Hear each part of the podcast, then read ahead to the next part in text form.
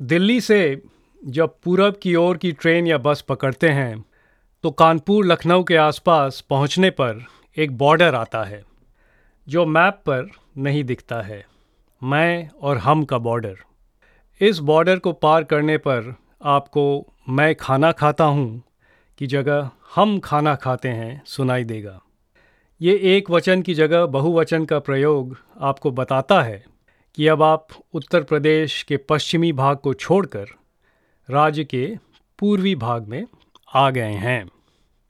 ये क्षेत्र है लखनऊ और कानपुर के अलावा बनारस और इलाहाबाद जैसे शहरों का और अन्य छोटे शहरों का, जैसे जौनपुर, आज़मगढ़ और गोरखपुर। पूर्वी उत्तर प्रदेश की आर्थिक ताकत भारत के अन्य हिस्सों से भले ही कम हो मगर इस कमी की पूरी इस जगह ने संस्कृति के क्षेत्र में अपने योगदान और राजनीति के क्षेत्र में अपने प्रभाव से भरपूर किया है। कह सकते हैं कि गोरखपुर, उत्तर भारत के अनेकों छोटे शहर या कस्बों में से एक है और किसी लेखक या पाठक के लिए यही इसकी खासियत भी है। अपनी कहानियों की किताब tall tales by a small dog में उमेर अहमद गोरखपुर की सकरी गलियों और बीते हुए वक्त में टहलते घूमते हुए यहाँ के बाशिंदों की दास्तां का बयान करते हैं। नमस्कार, राम राम। संबंध का के की में आपका स्वागत है। मेरा नाम हिमांशु भगत है।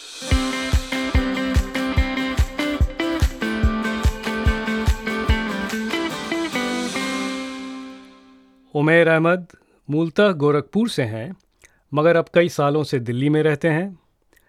ये अंग्रेज़ी भाषा में लिखते हैं। इन्होंने तीन उपन्यास और एक नॉन फिक्शन की किताब लिखी है। इनके उपन्यास जिमी द टेररिस्ट को क्रॉसवर्ड अवार्ड फॉर फिक्शन से पुरस्कृत किया गया था। Tall tales by a small dog Delhi स्थित प्रकाशक स्पीकिंग टाइगर ने 2023 में छापी है। आइए बात करते हैं tall tales by a small dog पर उमेर अहमद के साथ। उमेर संबंध काके की में आपका स्वागत है। बहुत शुक्रिया। आपका उपन्यास जिमी द टेररिस्ट जो 2010 में छपा था मुआज़माबाद नाम के शहर में स्थित था। मतलब उपन्यास की घटनाएँ मुअज़्ज़माबाद में घटी थीं। बाद में इंटरनेट से पता चला कि मुअज़्ज़माबाद गोरखपुर का पुराना नाम है। अब tall tales by a small dog कहानी संग्रह जो हाल में ही प्रकाशित हुई है, उसकी सभी कहानियाँ गोरखपुर में घटी हैं। तो क्या है आपका गोरखपुर से नाता रिश्ता? हमको बताइए। गोरखपुर मेरा दधियाल है। मतलब मेरे आ, आ, वालिद साहब का आ, जी, जी। घर। और नाता वाता तो आप ये समझ लीजिए कि हमारा ख़ानदान वहाँ पे कुछ तीन चार सौ साल से वहाँ पे है। तीन चार सौ साल? तीन चार सौ साल। तो अब जैसे हमारे रिश्तेदार जितने हैं वहाँ पे अब आप तो जानते हैं हिंदुस्तान में हम अपने रिश्तेदारों की गिनती भी रखते हैं पता नहीं क्या क्या क्या रिश्ता है वैसे वो रिश्तेदार है। जी। तो कुछ होंगे हज़ार दो हज़ार। इतने सारे। इतने। अब वैसे हम ये भी है ना कि रिश्तेदारों की हम गिनती भी रखते हैं। तो जब मेरी पहली नौकरी हुई थी तो हमारे घर में मेरी अम्मी ने कहा था कि हमारा ये एक वो है ट्रेडिशन है घर में कि जो लड़के की पहली तनख्वाह आती है तो आधे गरीब को जाती है अच्छा। और आधे बहनों को जाती है। वाह। तो बहनों में जो गिनती हुई तो ये थी कि जो सबसे करीबी बहनें हैं तो अब सबसे करीबी कौन होंगी? तो वो जो फ़र्स्ट कज़न और मतलब अब मेरे अम्मा अब्बा के फ़र्स्ट कज़न तक का भी आप गिनती को गा जी, दीजिए। जी। तो आई थिंक कुछ पैंतीस लोग को गिना अच्छा, गया और अच्छा। मेरी तो एक ही बहन है वो सगी बहन आपकी सगी एक बहन एक ही है कोई सगा भाई नहीं है। तो वैसे जो। सबसे करीबी बहनों थी वो पैंतीस गिनी अम्मा ने। अच्छा। और वो थी बम्बई से मायामी तक। अरे वाह। सबको भेजा गया। जो मायामी थी वो छोटी सी थी उसको एक डॉलर मिला बेचारी को। ये मैं मगर भेजा सबको गया? सबको भेजा गया। ये, तो ये गोरखपुर से गया या गोरखपुर से गया। गोरखपुर से मुंबई और बम्बई तक और मायामी तक? हाँ। और उम्र का ये था कि कोई छः महीने की थी कोई साठ साल की थी। तो ये तो हम एक ये भी एक हिंदुस्तानी रिवाज है ना कि हम रिश्तेदारियों को गिनते हैं इस तरह पता नहीं कैसे रिश्तेदारी है कितनी लंबी है कैसी है। वैसे जो करीब है हम करीब ही सोचते हैं। ये जिसका आपने अभी ज़िक्र किया ये जो रिवाज आपके परिवार में है तो बड़ा ही मीठा रिवाज है। पहली पगार की आधी तनख्वाह आप गरीबों को दीजिए और आधी अपनी बहनों को दीजिए। हम्म, तो कुछ कुछ मुझे अंदाज है शायद आप बोर्डिंग स्कूल में थे उमेर और फिर कुछ दिनों आपकी पढ़ाई शायद हिंदुस्तान के बाहर भी हुई। हम्म। तो गोरखपुर में आप कितना रहते थे? मतलब तो गोरखपुर में मैंने फ़र्स्ट ग्रेड मैंने अच्छा। करा। फ़र्स्ट ग्रेड के बाद मेरे अ, मेरे जो फादर थे वो ओएनजीसी में थे। उसके बाद उन्होंने ओएनजीसी छोड़कर आराम को में सऊदी अरब में शिफ्ट हुए। अब वैसे सऊदी अरब हम कहते हैं वैसे वो इतनी अमेरिकन कंपनी थी कि वो एकदम अमेरिकन थी। तो मैं सेकंड ग्रेड में जब सऊदी अरब पहुँचा तो उसमें ये था कि पहले पहली टीचर पेरेंट टीचर मीटिंग जो होती है वो उसमें बुलाए गए अम्मी अब्बू। तो उस- अ, मेरी टीचर ने पूछा उनसे कि बच्चा समझ तो रहा है जो मैं कह रही हूँ वो जी, जी। करता तो है वैसे ये बोलता नहीं है। चक्कर क्या है? तो अम- अम्मा ने कहा कि ये ये तो इंग्लिश मीडियम में पढ़ा है वैसे हम्म। गोरखपुर के इंग्लिश मीडियम में पढ़ा है। सतासी में हम वापस आए। जी। तो अ, मतलब बीच में तो आते रहते थे छुट्टी उट्टी तो जैसे तो छुट्टियाँ गोरखपुर में बीतती गो- थी। गोरखपुर और बांदा मेरा ननिहाल बांदा है जी बुंदेलखंड जी जी। मगर मैं वो मैंने स्कूल ख़त्म करा तिरानवे में। अ, तो ये सब बाबरी मस्जिद और ये सब का अच्छा। बम्बई का घटने हुए थे। बानवे और तिरानवे के हाँ, साल में सब बॉम्बे ब्लास्ट ये सब चीज़ें। और मुझे समझ नहीं आ रहा था कि हो क्या रहा है। और दुनिया में ये सोमालिया किया नहीं सोमालिया नहीं ये बॉस्निया का जंग छिड़ गई थी। सिविल वॉर जो हुआ था। हाँ सिविल वॉर क्या कह दीजिए एकदम पूरा जेनोसाइड हो, हो जी जी जी जी। और अ, वहाँ पे अ, रवांडा में जैसे हुआ जो तो था तो मुझे ये सब चीज़ में हल्का हल्का मतलब पढ़ता था अखबार अखबार में मुझे समझ नहीं आता था। मतलब मुझे समझ नहीं क्या हो रहा है हो बेवकूफ़ी? मुझे समझ नहीं आया तो मैं तो मान लीजिए मैं पक्ष ब- वो बदलना चाहता था तो अम्मी अब्बू ने अब साइंस पढ़ रहे हैं और इंजीनियरिंग के इंजीनियर के बेटे हैं तो वो था कि इंजीनियरिंग तो करेगा करेगा। मेरी माँ गोल्ड मेडलिस्ट थी तो ये सब जी, जी, ये जी। होना था कि अब मैंने जो ना कह दिया तो उसके बाद थोड़ा सा प्रॉब्लम हो गई जी जी। आपका क्या झुकाव था? आप क्या पढ़ना चाहते थे? मुझे पता नहीं था। अच्छा। ये यही तो सबसे बड़ी बात क्योंकि सबसे बड़ी मुश्किल मेरी थी।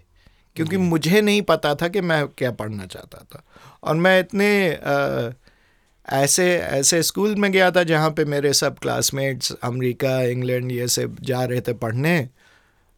हमारी इतनी हैसियत नहीं थी कि मैं वो मुझे आ, भेजे उस वक्त पे। आ, तो जो बात आपने कही मगर अ, अ, कि बाबरी मस्जिद की जो घटना बानवे में हुई हम्म, दिसंबर में तिरानवे में फिर बम्बई में जो दंगे हुए। हाँ मैं एक्चुअली बात ख़त्म नहीं करी थी। जी। तो मैंने जब वो कर दिया तो मेरे अम्मी अब्बू ने कहा तुम जाओ अलीगढ़ एम हाँ, यू हाँ, हाँ।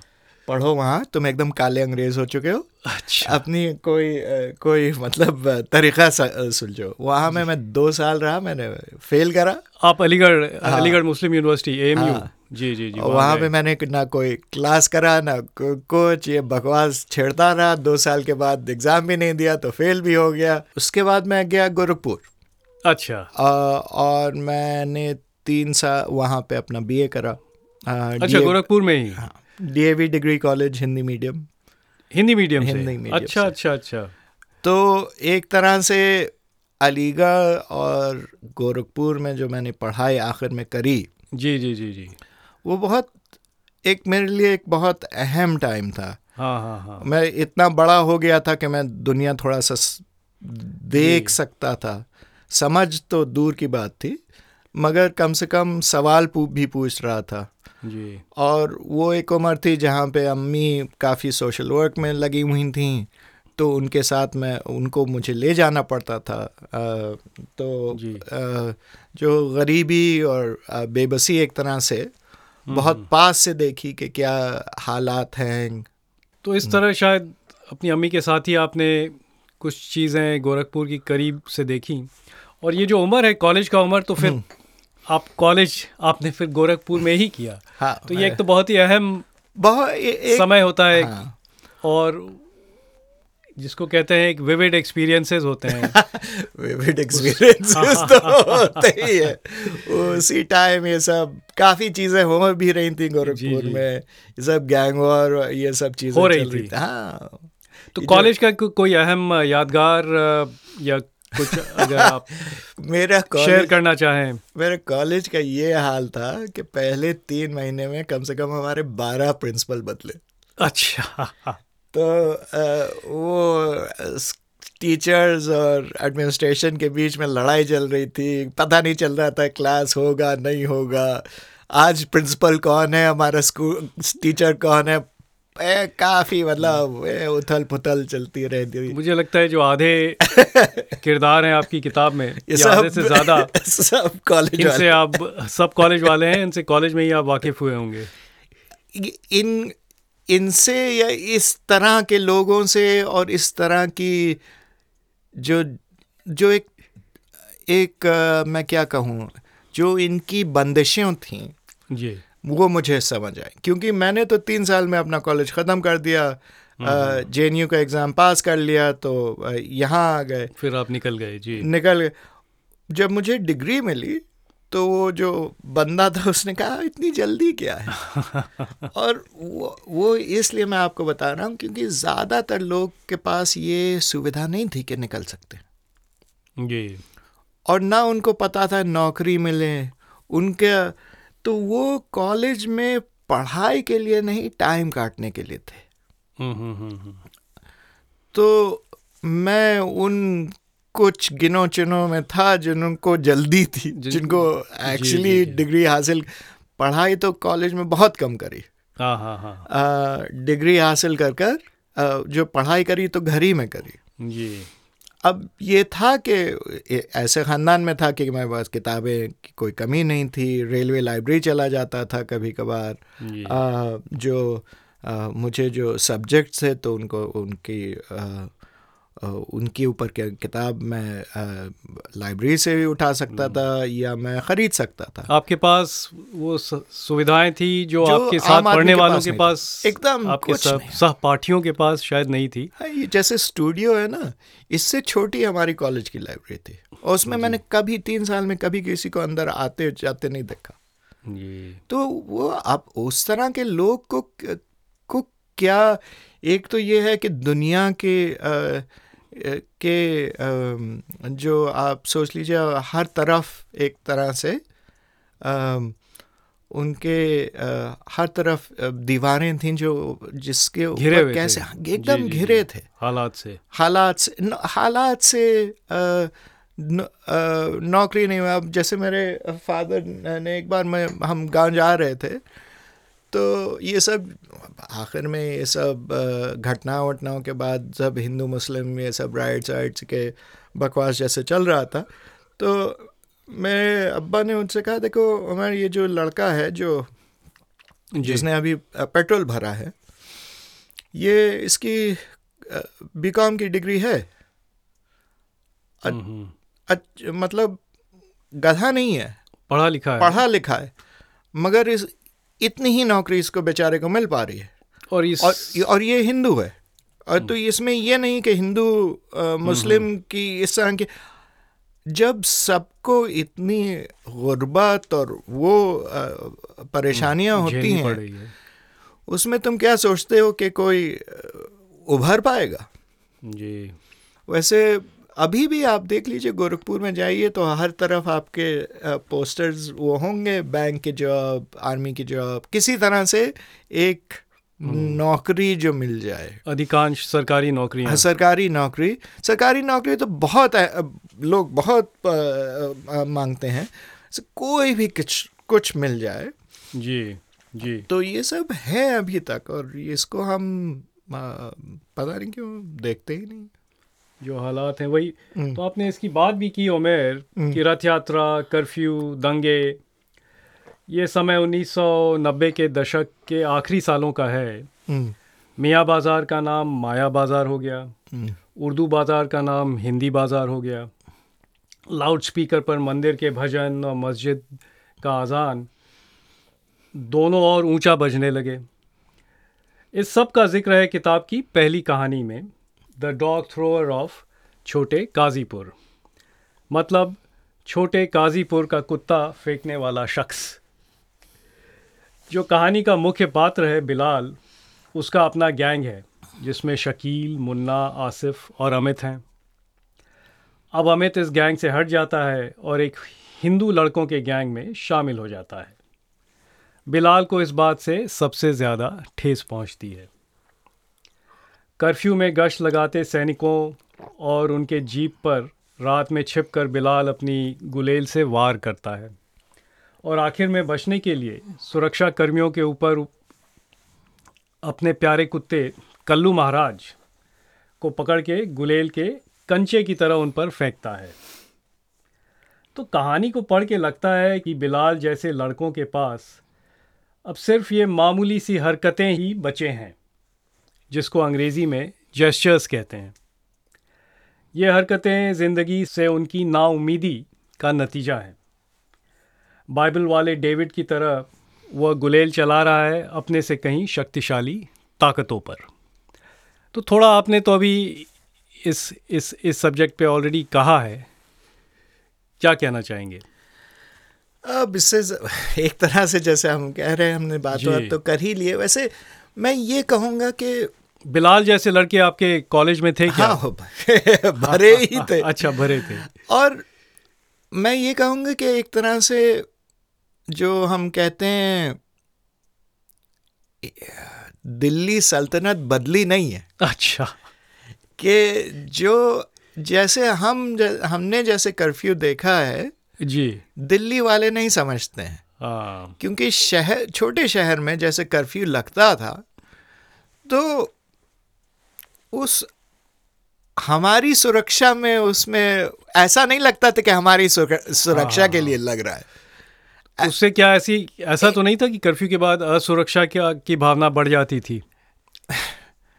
ऐसे लगता था कि पता नहीं कहाँ से ये लोग आ गए हैं जी। और शहर के बीच। हाँ। ये जो शहरी है नहीं और जिनको शहर का कोई पता नहीं है सब शहर को रोक दिया। हाँ हाँ हाँ। और दिल्ली ने उनको भेजा। अब जैसे बाद में जैसे मैंने अपने आ, मेरे एक छोटे नाना मेरे अम्मी के मामा जो यहाँ पे मेरे लोकल गार्डियन थे जी। तो वो मेरे जनरल रह चुके थे अच्छा आर्मी में थे। आर्मी में थे। वहाँ पे सेवेंटी वन वॉर में थे लंका में थे एल ओ सी पे थे।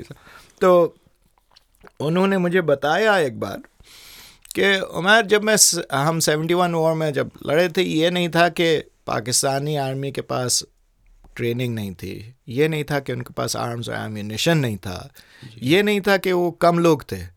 हमने इसलिए इतनी आसानी से उनको पीट दिया क्योंकि वो आर्मी नहीं रह गई थी। ओहो। क्योंकि वो वहाँ पे सिर्फ़ सिविलियंस के को दबाने के लिए बैठी थी। और सबसे गलत चीज़ जो आर्मी के लिए आप कर सकते हैं वो सिविलियन के एरिया में लगा दिया।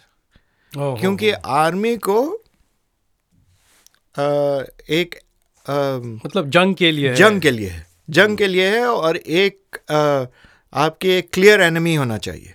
जी। ना?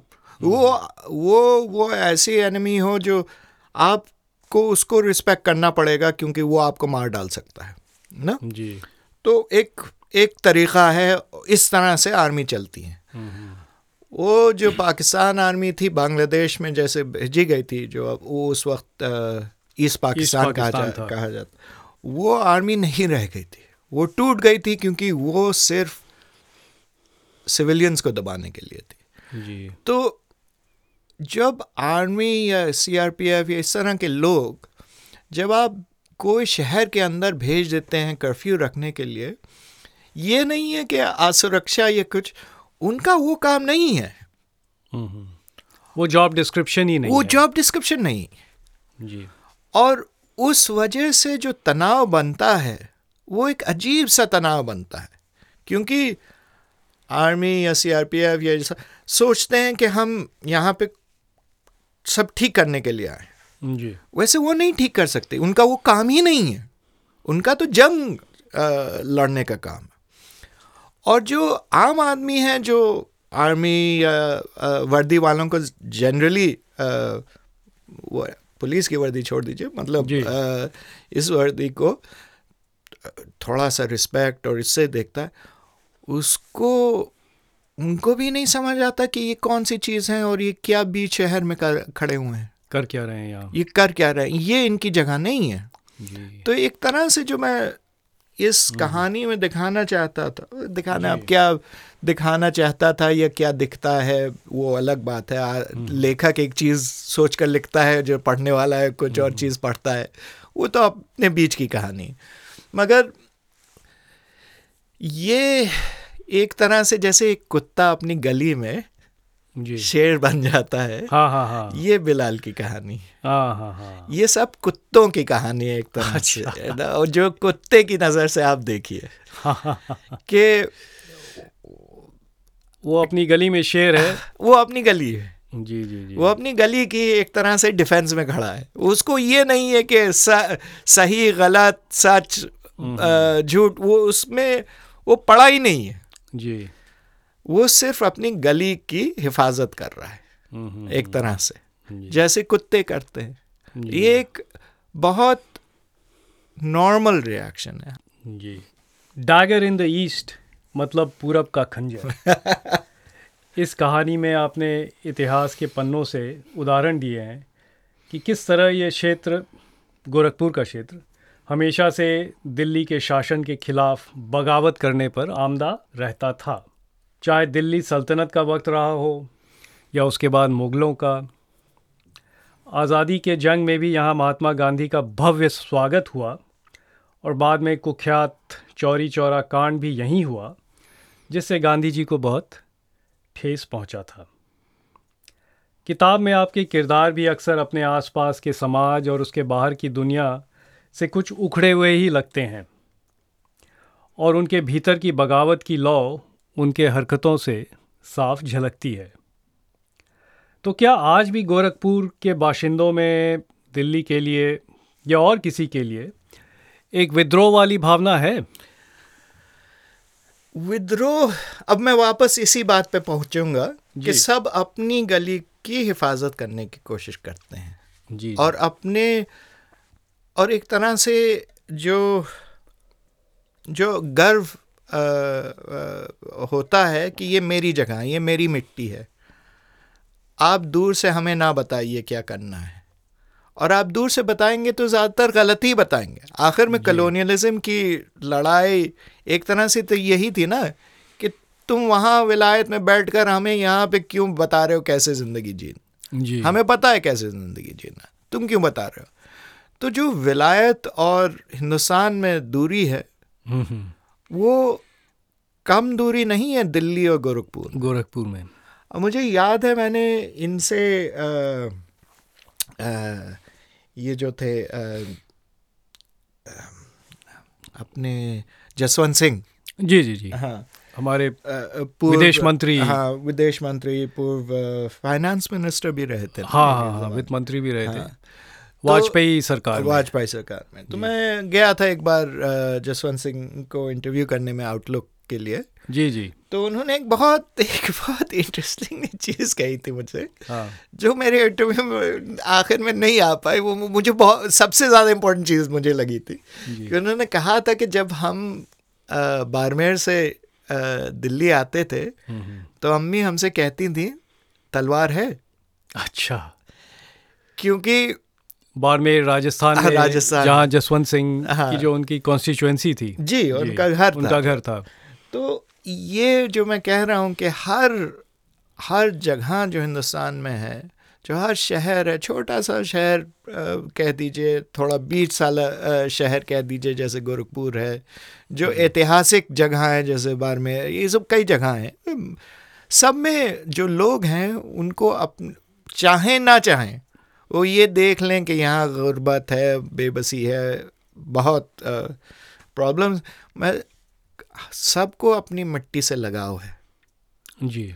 और कोई को ये बात पसंद नहीं है कि कोई दूर बैठे हुए दिल्ली में कोई सुल्तान हमें बता रहा है कि ये करो ये न करो। ऐसा करो ये करो। किताब में कई बार जो कहानी है उसके साथ साथ उससे जुड़ी हुई जो किस्से किंवदंतियाँ हैं उनका मज़ा अपना है। द बुद्धा स्माइल्स मतलब बुद्ध की मुस्कान। इस कहानी में एक अमेरिकी स्त्री का वर्णन है, जो अंग्रेज़ी शासन के आखिरी सालों में गोरखपुर आती हैं, बाघ का शिकार करना चाहती हैं, इसलिए। इस कहानी में तोता मैना की कब्र का ज़िक्र है, और ये बताया गया है कि इसका नाम कैसे पड़ा। तो क्या वाकई में गोरखपुर में तोता मैना की कब्र है। क्या सच में वहाँ जुबली सर्कस आया करता था? अपना खेल दिखाने जिसका किताब में इस कहानी में ज़िक्र है। मतलब इस प्रकार के वर्णन काल्पनिक हैं उमेर या सच पर आधारित हैं? काफ़ी तक सच में आधारित है। जी। तो जो बुद्धा स्माइल में मैंने शुरुआत करता हूँ उस कहानी में उसमें एक जो आदमी रात में कंबल बांटते थे अ, अ, स्टेशन पे और एक जी, बार जी। एक ठुल्ले से को ने उन्होंने पकड़ा कि तुम क्या कंबल चोरी कर रहे हो? जी। तो वो मेरे अ, अब्बा के दोस्त थे। अच्छा तो अब्बा गया अब्बा उनके दोस्तों गए थे इनको रिहा करने के गया ये तो अच्छा काम करने की कोशिश कर तो रहा कंबल बांट रहे थे और उनको पुलिस वाले ने कंबल चोर सोच कर पकड़, पकड़ लिया। अब वो एक हमारी तो ये एक रिवाज है कि अगर आप कोई चीज़ कोई दान देते हैं ये तो हर हमारी तरफ़ एक बहुत बड़ा से है कि जो दान देते हैं तो बिना देख कर दान। दीजिए कि जो जिसको मिल रहा है वो शर्मिंदा ना हो हाँ हाँ हाँ और आप उसके सामने अपने आप को बहुत महात्मा ना दिखाएँ जी जी जी क्योंकि आप कर्म कर रहे हैं जो आपको करना चाहिए जी, जी, जी। जो आपका जो आपका यहाँ ऊंच नीच का कोई सवाल नहीं ये है। नहीं है तो ये तो जो अच्छा काम कर, करना चाहिए वो छुपा छुपा कर करना जी, जी, चाहिए जी। जैसे कहा, कहा जाता है तो ये जो साहब थे तो ये ये इस तरह से छुपा कर करते थे कि इन्हीं पे शक हो गया। हाँ इतना इतना कि गरीब को कम्बल बांटते थे छुप छुपा कर स्टेशन पे। जब वो सोते होते लोग थे तो उनको कहे तो अब पुलिस वालों का क्या वो तो चोर देखते हैं ना वो चोर की तलाश में। तो ये भी कहानी जो शे, शेर की शिकार की कहानी जो औ- हाँ। औरत की कहानी वो भी थोड़ी बहुत उसमें सच है सच पे आधारित हाँ, है मेरे- अच्छा मेरे अब्बा ने यही कहानी ये कहानी और मेरे उनके उनके बड़े भाई ने ये जो बा, बाबा तोता मैना और मैसेडोस रेस्टोरेंट। और ये सब की और सर्कस के शेर की बीमारी की कहानी भी मुझे बताई थी अच्छा। अब। इसमें कितना सच है कितना। इधर उधर है वो। मैसेडोज रेस्टोरेंट है बाबा तोता मैना की खबर है, है। आप जाकर देख सकते हैं। जी जी जी। सर्कस आते थे। हाँ। वहाँ पे गांधी मैदान एक वहाँ पे हमारा जो टाउन हॉल के पास बड़ा सा मैदान है। वहाँ पे नुमाइश लगती थी। ये सर्कस आते थे। अभी तक आते हैं आई थिंक अब शेर के साथ आते हैं नहीं आते हैं वो तो आ, वो- तो जिस हद तक आ, मैं कर सकता था। जी। मैंने ये सच जो मैंने देखे हैं और सुने हैं और जो अफवाहें हैं उन सच अफवाहें जैसे कह सकते हैं। अफवाहों में भी कुछ सच होता है हाँ कोई सच और होता है। कम से कम ये अफवाहें तो सुनी थी सच में। अ, इनसे इनको मैं एक तरह से इस किताब में मैंने लिखी हैं। तो उस समय मान लीजिए उन्नीस के आसपास जंगल होंगे जहाँ लोग शेर का शिकार कर सकते थे। जी। क्या आज भी तरफ़। क्या आज भी जंगल हैं गोरखपुर के आसपास? जी जी। अच्छे खासे जंगल हैं। है। मेरे आ, मेरे जो चचेजाद भाई और आ, भांजे भतीजे ये सब लोग तो मुझे अपने आ, वो कैमरा ट्रैप्स पे इमेज दिखाते हैं कहा देखो ये शेर आया था इस तरफ़ यहाँ पे पग मार्क छोटे हैं तो ये कब की बात है? नहीं ये आपकी बात अच्छा अभी की बात अभी है। की बात है मैं कैमरा ट्रैप्स उस वक्त कहाँ थे? नहीं थे। अब फ़ोन पे तो कहाँ दिखाया जा सकता? अब दिखाया मैं बता रहा हूँ। अभी भी शेर हैं कम बहुत कम है वैसे हैं। जी और जंगल तो अच्छे खासे। सपने तो सिर्फ़ सपने होते हैं मगर महत्वाकांक्षा यानी एम्बिशन कुछ और ही होता है। और महत्वाकांक्षा तो केवल शहरों में ही पाई जाती है। ये बात आपने लिखी है पिंटू की कहानी में। पिंटू, जो बहुत ही महत्वाकांक्षी है और गोरखपुर से चीन पहुँच जाता है और वहाँ पहुँच के दुनिया का इतिहास बदल देता है। कहानी में तो पिंटू अपनी तरह का इकलौता शख्स है, जिसमें एम्बिशन है। मगर आपकी क्या राय है? वास्तव में गोरखपुर के लड़के या लड़की सिर्फ़ सपने देखते हैं या वे भी शहरी युवकों की तरह महत्वाकांक्षी हैं उनमें एम्बिशन है? महत्वाकांक्ष तो हर जगह होता है। जी। वैसे जहाँ दीवार बहुत बड़ी होती हैं हम्म, हम्म। वो महत्वाकांक्ष घुटकर ख़त्म हो जाता है। वो हम्म, सिर्फ़ सपने रह जाते हैं। तो तो ये फ़र्क आपने कहा कि ये फ़र्क है किसी छोटी जगह में और किसी मान लीजिए बड़े शहर में जी। जहाँ आपके सपने साकार हो सकते हैं उसकी उम्मीद आपको रहती है। जी। मगर जो छोटी जगह है उसमें शायद वो उम्मीद बहुत कम रहती है। तो गोरखपुर किस किस कैटेगरी में आएगा? गोरखपुर में ज़्यादातर सपने पूरे होने में बहुत मुश्किल है। जी जी। मुश्किल थे या है, है। पहले भी थे अभी भी है? पहले भी थे अभी भी है। और ये एक तरह से मैं कह दूँगा कि हमारा हमारा जो उन्नीस सौ के बाद जिस तरह से हमने जो डेवलपमेंट नाम की चीज़ कही जी। तो उस चक्कर में कई चीज़ ख़त्म हो गई जो सिर्फ़ बड़े बड़े शहरों में आप जाकर कुछ बन सकते थे। इसीलिए बम्बई के बारे में कितना कहा जाता था कि जाकर बम्बई मतलब हाँ, हाँ। वो बिज़नेस में चला जाए ये वहाँ पे बन सकते हैं। पूरी पूरा जो आपका कितने कितने घराने थे म्यूज़िक के? हम्म, हम्म। पूरे हिंदुस्तान में। पूरे हिंदुस्तान में। सब एक तरह से उजड़ गए। खत्म हो गए। खत्म हो गए। क्यों? वो हर छोटे छोटे शहरों में भी थे। छोटे छोटी रियासतों में थे। हम्म, हम्म, हम्म। कोई ऐसा ये नहीं था कि सिर्फ़ दिल्ली और बम्बई जाना है आप दिल्ली बम्बई आप बैंगलोर भी जोड़ दीजिए उसमें चेन्नई भी जोड़ दीजिए। ये नहीं था कि आप सिर्फ़ वहाँ पे कुछ कर सकते थे। अब बड़े बड़े नाम हैं जो छोटी छोटी शहरों से छोटे छोटे शहरों से उठे थे और रहे वहाँ पे। और उन्होंने कई चीज़ करी। दुनिया बदली हिंदुस्तान को बदला। जिस मैं हम्म। जिस क्षेत्र की आप बात कर रहे हैं गोरखपुर पूर्वी उत्तर प्रदेश तो लखनऊ कानपुर बनारस इलाहाबाद ये सब मेरे ख्याल से एक समय था समझिए पाँच दशक पहले तक भी कि इनका एक एक एक स्थान था। अरे पाँच दशक और हाँ, आर्थिक हाँ। आर्थिक मायने में भी हाँ, जैसे कानपुर हुआ हाँ। और शायद आज वैसी वो नहीं वैसी हालत जो अब अब अब हालत बदल गए हैं। अब मेरे जैसे बड़े अब्बा इलाहाबाद में पढ़ रहे थे। इलाहाबाद एक ज़माने में क्या कहा जाता जी, था? ऑक्सफोर्ड ऑफ़ द ईस्ट या कुछ ऐसे ही कुछ उसको कहा जाता था। तो एलेनोर रोजवेल्ट आई थी। अच्छा इलाहाबाद आई थी। इलाहाबाद आई थी। और एलन ये उस वक्त उनके हस्बैंड क्या फ्रैंकलिन रूजवेल्ट अमेरिका के राष्ट्रपति। राष्ट्रपति थे। तो एलन और रूजवेल्ट आई थी। उनको इलाहाबाद यूनिवर्सिटी में स्पीच देना थी। अब ये सोचिए कि मतलब क्या है हम्म। ऐसा। और ये आई थिंक ये उस ये रूजवेल्ट के ज़माने नहीं ये रूजवेल्ट तब राष्ट्रपति नहीं थे वो हम्म। ये उसके बाद आई थी जब उनके उनके निधन के बाद हाँ, शायद मगर फिर क्योंकि वियतनाम की जंग शुरू हो गई थी। ओ हो हो तो काफ़ी देर में आई। काफ़ी दिनों बाद। तो अ, मगर तब भी मतलब फिर भी उनका आना बहुत बड़ी बात जैसी हाँ। जगह में जी जी जी। तो इलाहाबाद यूनिवर्सिटी ने कहा स्टूडेंट यूनियन ने प्रोटेस्ट करने के लिए कहा अच्छा।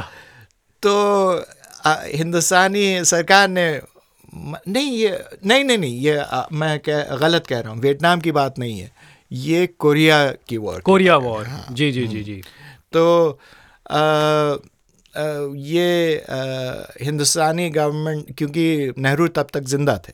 जी अ, जी। तो अ, ये कोई अ, हिंदुस्तानी सरकार ने कह दिया आप ये स्पीच ना दीजिए अच्छा उनको तो मना कर दिया हाँ तो स्टूडेंट्स यूनियन जो जो इलाहाबाद यूनिवर्सिटी का। हाँ अल्लाह यूनिवर्सिटी जो प्रोटेस्ट करने वाला था कि ये इनकी स्पीच पे अब इस बात पे प्रोटेस्ट करा के अ, वो स्पीच नहीं दे रही इनको इनको स्पीच दे ही मतलब- नहीं रही हाँ। अच्छा तो नेहरू जो इलाहाबाद के पढ़े हुए और, जी, जी। और जो एक जम जो जिनकी अ, तब तक वो एक नहीं पढ़े नहीं थे। वैसे उनको ऑनरी स्टूडेंट्स यूनियन मेंबरशिप थी। थी उनकी। क्योंकि एक बार वो इलाहाबाद में छुपे थे उसके जी जी जी। आज़ादी की जंग में। लड़ाई में। हम्म। तो वो आए स्टूडेंट यूनियन ने स्पीच दी कि कहा कि मैंने कहा था तुम लोग गधे हो तुमने साबित कर दिया कि तुम गधे हो।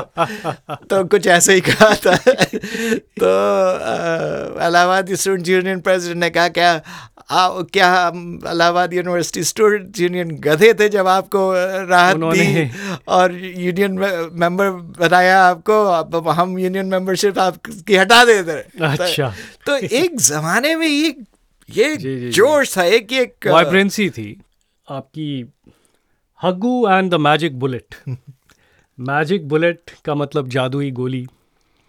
इस कहानी के नायक का नाम क्यों और कैसे पड़ा ये हमारे श्रोता किताब पढ़ के जान सकते हैं। यहाँ आप बात करते हैं बदमाशों की गैंगस्टरों की रेल माफिया की। तो ये है हकीकत 1990 के दशक के शुरुआती वर्षों का। हम्म, जो थोड़ा बहुत मुझे मालूम है, उससे लगता है कि गोरखपुर का नाम एक समय में तो हिंसा, मारधाड़, गैंगबाजी से जुड़ा हुआ था। क्या ऐसा सोचना सही होगा? और आज क्या है स्थिति गोरखपुर में? वो, ये सब गैंग वॉरफेयर के बारे में ज़्यादा मैं कहूँगा कि मीडिया में उठाता, क्योंकि उन्होंने सही तरह से जो गोरखपुर में क्या हो रहा था क्या नहीं हो रहा था उसको अब जो एग्रीकल्चरल क्राइसिस थी जो एक तरह से शुगर केन इंडस्ट्री और ये सब का ख़त्म होना फर्टिलाइज़र की प्लांट्स बंद होने ये सब चीज़ों ये कब की बात थी ये सब? ये सब आपकी सेवेंटीज एटीज़ और इनका असर नाइन्टीज़ तक और अभी तक अस्सी और हाँ, के दशक और उसके बाद क्योंकि। नौकरियाँ ख़त्म हो गई ना। जी। नौकरियाँ जब ख़त्म हो गई तो काफ़ी तो इन सब चीज़ों के ऊपर कोई कोई फोकस नहीं रहा। अब ये फर्टिलाइज़र प्लांट ये सब शुगर केन की तो बात नाइन्टीज़ की ही चल रही है उस वक्त काफ़ी अभी तक चल रही है एक तरह से आप कह दीजिए तो इन सबसे क्रिमिनल एक्टिविटी बढ़ी। एक तरह से क्योंकि को कोई और नौकरियाँ कहाँ रह गई? जी। तो जहाँ लोगों को तो नौकरियाँ चाह चाहते थे। जी। और नौकरियों का ये था कि अब आप अपने आदमी को किसी तरह से बैठा दीजिए। हम्म, हम्म, हम्म। तो वो आपका इन्फ्लुएंस कैसा चलता था? एक तरह से तो ये था कि अरे मैं बात समझ लीजिए बड़े आदमी हैं। दूसरा ये था कि कनपट्टी के ऊपर बंदूक लगा दीजिए कि बात सुन लीजिए नहीं तो जी। सोच लीजिए। तो इस तरह से पहले तो माफिया की लड़ाई गोरखपुर यूनिवर्सिटी पे रही कि उसके ऊपर कौन काबिज हो? और वो ब्राह्मण माफिया और ठाकुर माफिया के बीच रही बहुत लंबी। तो ये भी सत्तर अस्सी नब्बे कब की बात? ये सत, सत्तर अस्सी नब्बे ये चली रही। शुरुआत उससे उसके बाद रेलवे माफिया पे क्योंकि रेलवे के कॉन्ट्रैक्ट बहुत बड़े बड़े थे। जिसका हाँ। ज़िक्र है किताब में। जी रेलवे उसमें बहुत पैसे थे तो जहाँ पे भी जहाँ पैसे होते हैं वहाँ पे नौकरियाँ भी होती हैं वहाँ पे थोड़ा। तो ये सब चीज़ें थी। वैसे ये सब जो चीज़ थी अब मैंने इसमें बताया है कहा वो कहानी जैसे शाही के ऊपर अटैक हुआ था एकदम बीच गोरखपुर। वैसे ऐसे इस तरह की चीज़ बहुत कम होती थी। हम्म, हम्म। जो आम आदमी था गोरखपुर का आम आदमी और औरत उसके ऊपर इस तरह की चीज़ के ऊपर का बहुत कम कभी ये होता था कि आपको अगर आप किसी प्रकार का खतरा हाँ, हो ऐसा खतरा नहीं था। ऐसा कुछ नहीं था ना कभी दिखता था हम्म। ना ये होता था कि आप अब ये था कि अब आप डॉक्टरों को एक बार एक, एक ज़माने में आ, उनसे पैसा निकालना हाँ, रैंसम रैंसम ये सब चीज़ें हो गई आप अगर प्रोमिनेंट आदमी थे तो हो सकता है हम्म। ना मगर आप अगर उस लेवल पे नहीं थे जो। निन्यानवे फ़ीसदी लोग नहीं, नहीं थे या सत्तानवे फ़ीसदी नहीं है तो ना आपका सड़क पे कुछ लेना देना कुछ नहीं था। हम्म, हम्म, हम्म। आ, सुनते थे हम कहानियाँ? तो ज़्यादा लड़ाई आपस में ही जो मान लीजिए हाँ, क्रिमिनल तत्व हैं और ये सब पॉलिटिक्स में घुस गए थे। अच्छा सब के को, कोई कोई आ, कोई बड़ी पार्टी में थे कोई अपनी पार्टी चलाते थे कोई ये भी थे। आपके किरदार हैं ठरकी जिनको आप लिखते हैं गोरी चमड़ी की बीमारी थी। हम्म। मतलब उनको श्वेत वरण की स्त्री का बड़ा आकर्षण था। एक बार गोरखपुर स्टेशन में अपनी किशोरावस्था में ही उनकी भेंट एक नीली आँखों और सुनहले बालों वाली गोरी विदेशी महिला से हो गई और उनका आकर्षण और तीव्र हो गया।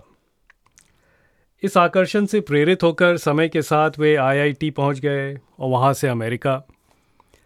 तो क्या दिल्ली बम्बई जैसे बड़े शहरों के मुकाबले गोरखपुर जैसे छोटे शहरों में, खासकर उत्तर भारत के हिंदी पट्टी के लोगों में, ये बीमारी कुछ ज़्यादा रही है?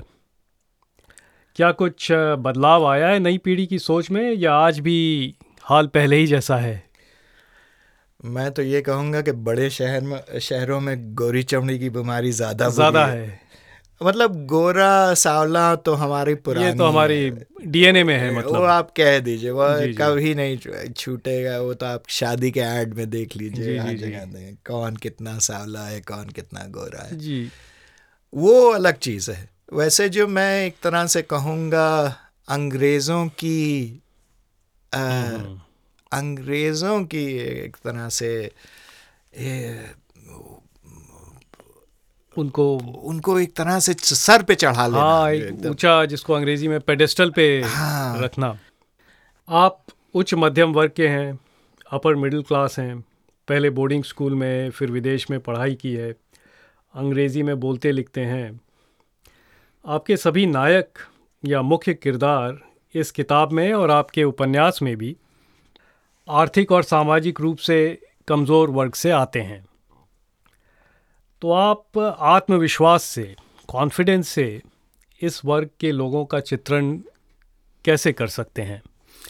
तो इसका थोड़ा सा जवाब तो आपने दिया जब आप हाँ, डीएवी हाँ, कॉलेज में थे। तो, तो आपने तो, करीबी से हम्म। देखा लोगों को। करीबी से देखा और उस ज़माने में क्योंकि मैं फेल भी हो चुका था जी। तो मेरा थोड़ा दिमाग भी ठीक हो गया था। क्योंकि सबसे बड़ी बात ये होती है कि आदमी दूसरे को सुने और असलियत में देखे। नहीं तो हम ज़्यादातर अपनी दुनिया ही में न सिर्फ़ जीते हैं हम दूसरी दूसरों लोगों को देख नहीं पाते हैं क्योंकि हम हमारा हम हमारा दिमाग ख़राब है। अपने ही दुनिया में मशगूल रहते हाँ। हैं। कब ये एक चीज़ ज़रूरी है कि आदमी की एक तरह से ईगो टूट जाए। अगर वो आप ईगो नहीं टूटती मेरी तो मैं हो सकता है लोगों को देखता नहीं सही तरह से। जी। तो एक तो ये बात है कि मतलब मेरा फेल होना बहुत मेरे काम में आया हम्म। लिखने में। उस समय जी। उस अपने अभी भी आता है।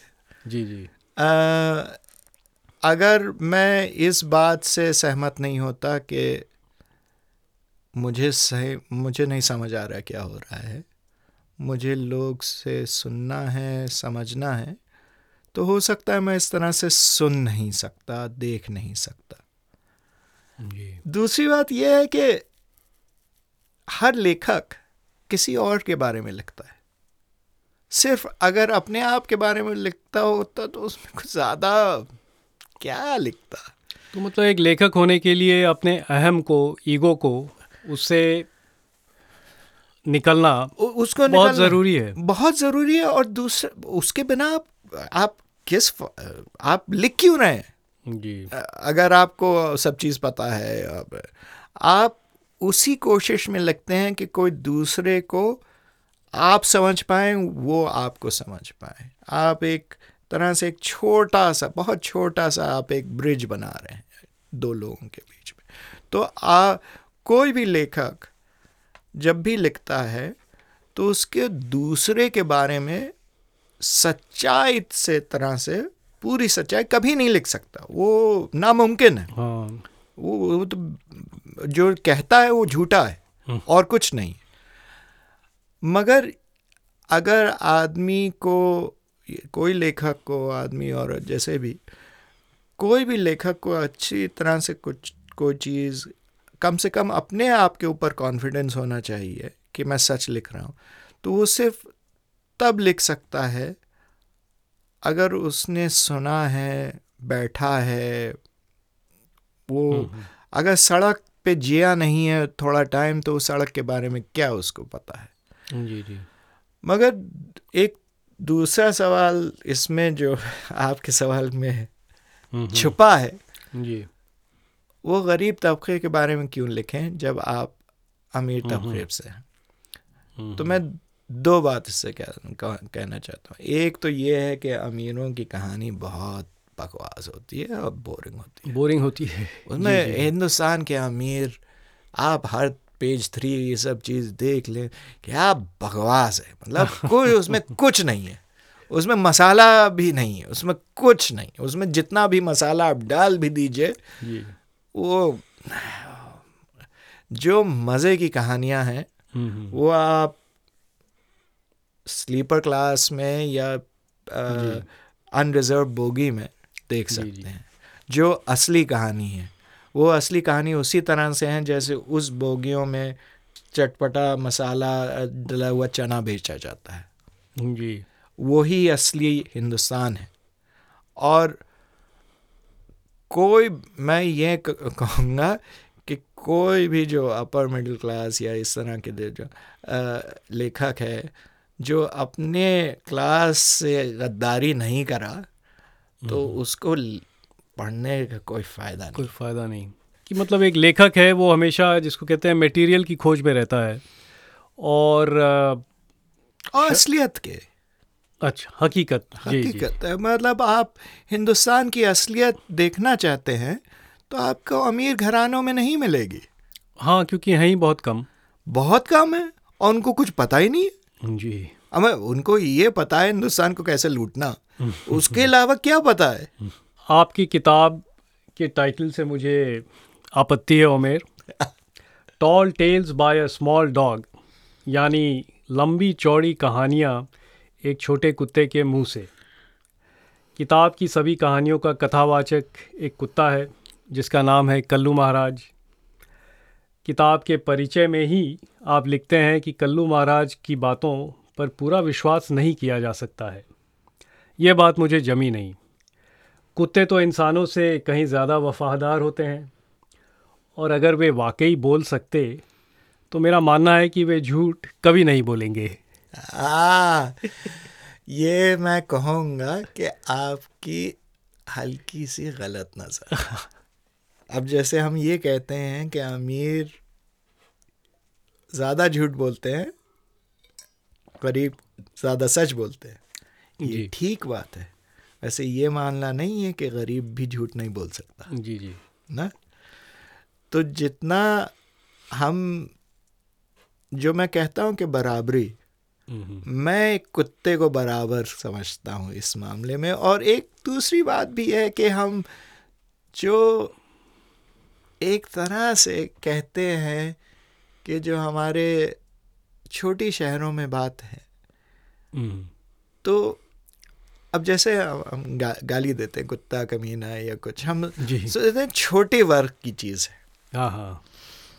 तो इन- मैं ये मैं ये बताना था चाहना था कि छोटी वर्ग से भी आप दुनिया देख सकते हैं। हाँ हाँ। इसका ये मतलब नहीं है कि आप छोटी वर्ग से देख रहे हैं तो आपको हर चीज़ पे यकीन करना है जो छोटी वर्ग कहती है। जी जी। पर नज़र उनकी है। नज़र वही। नज़र क्योंकि उसमें ज़्यादा सच है। झूठ हो सकता है। हाँ हाँ।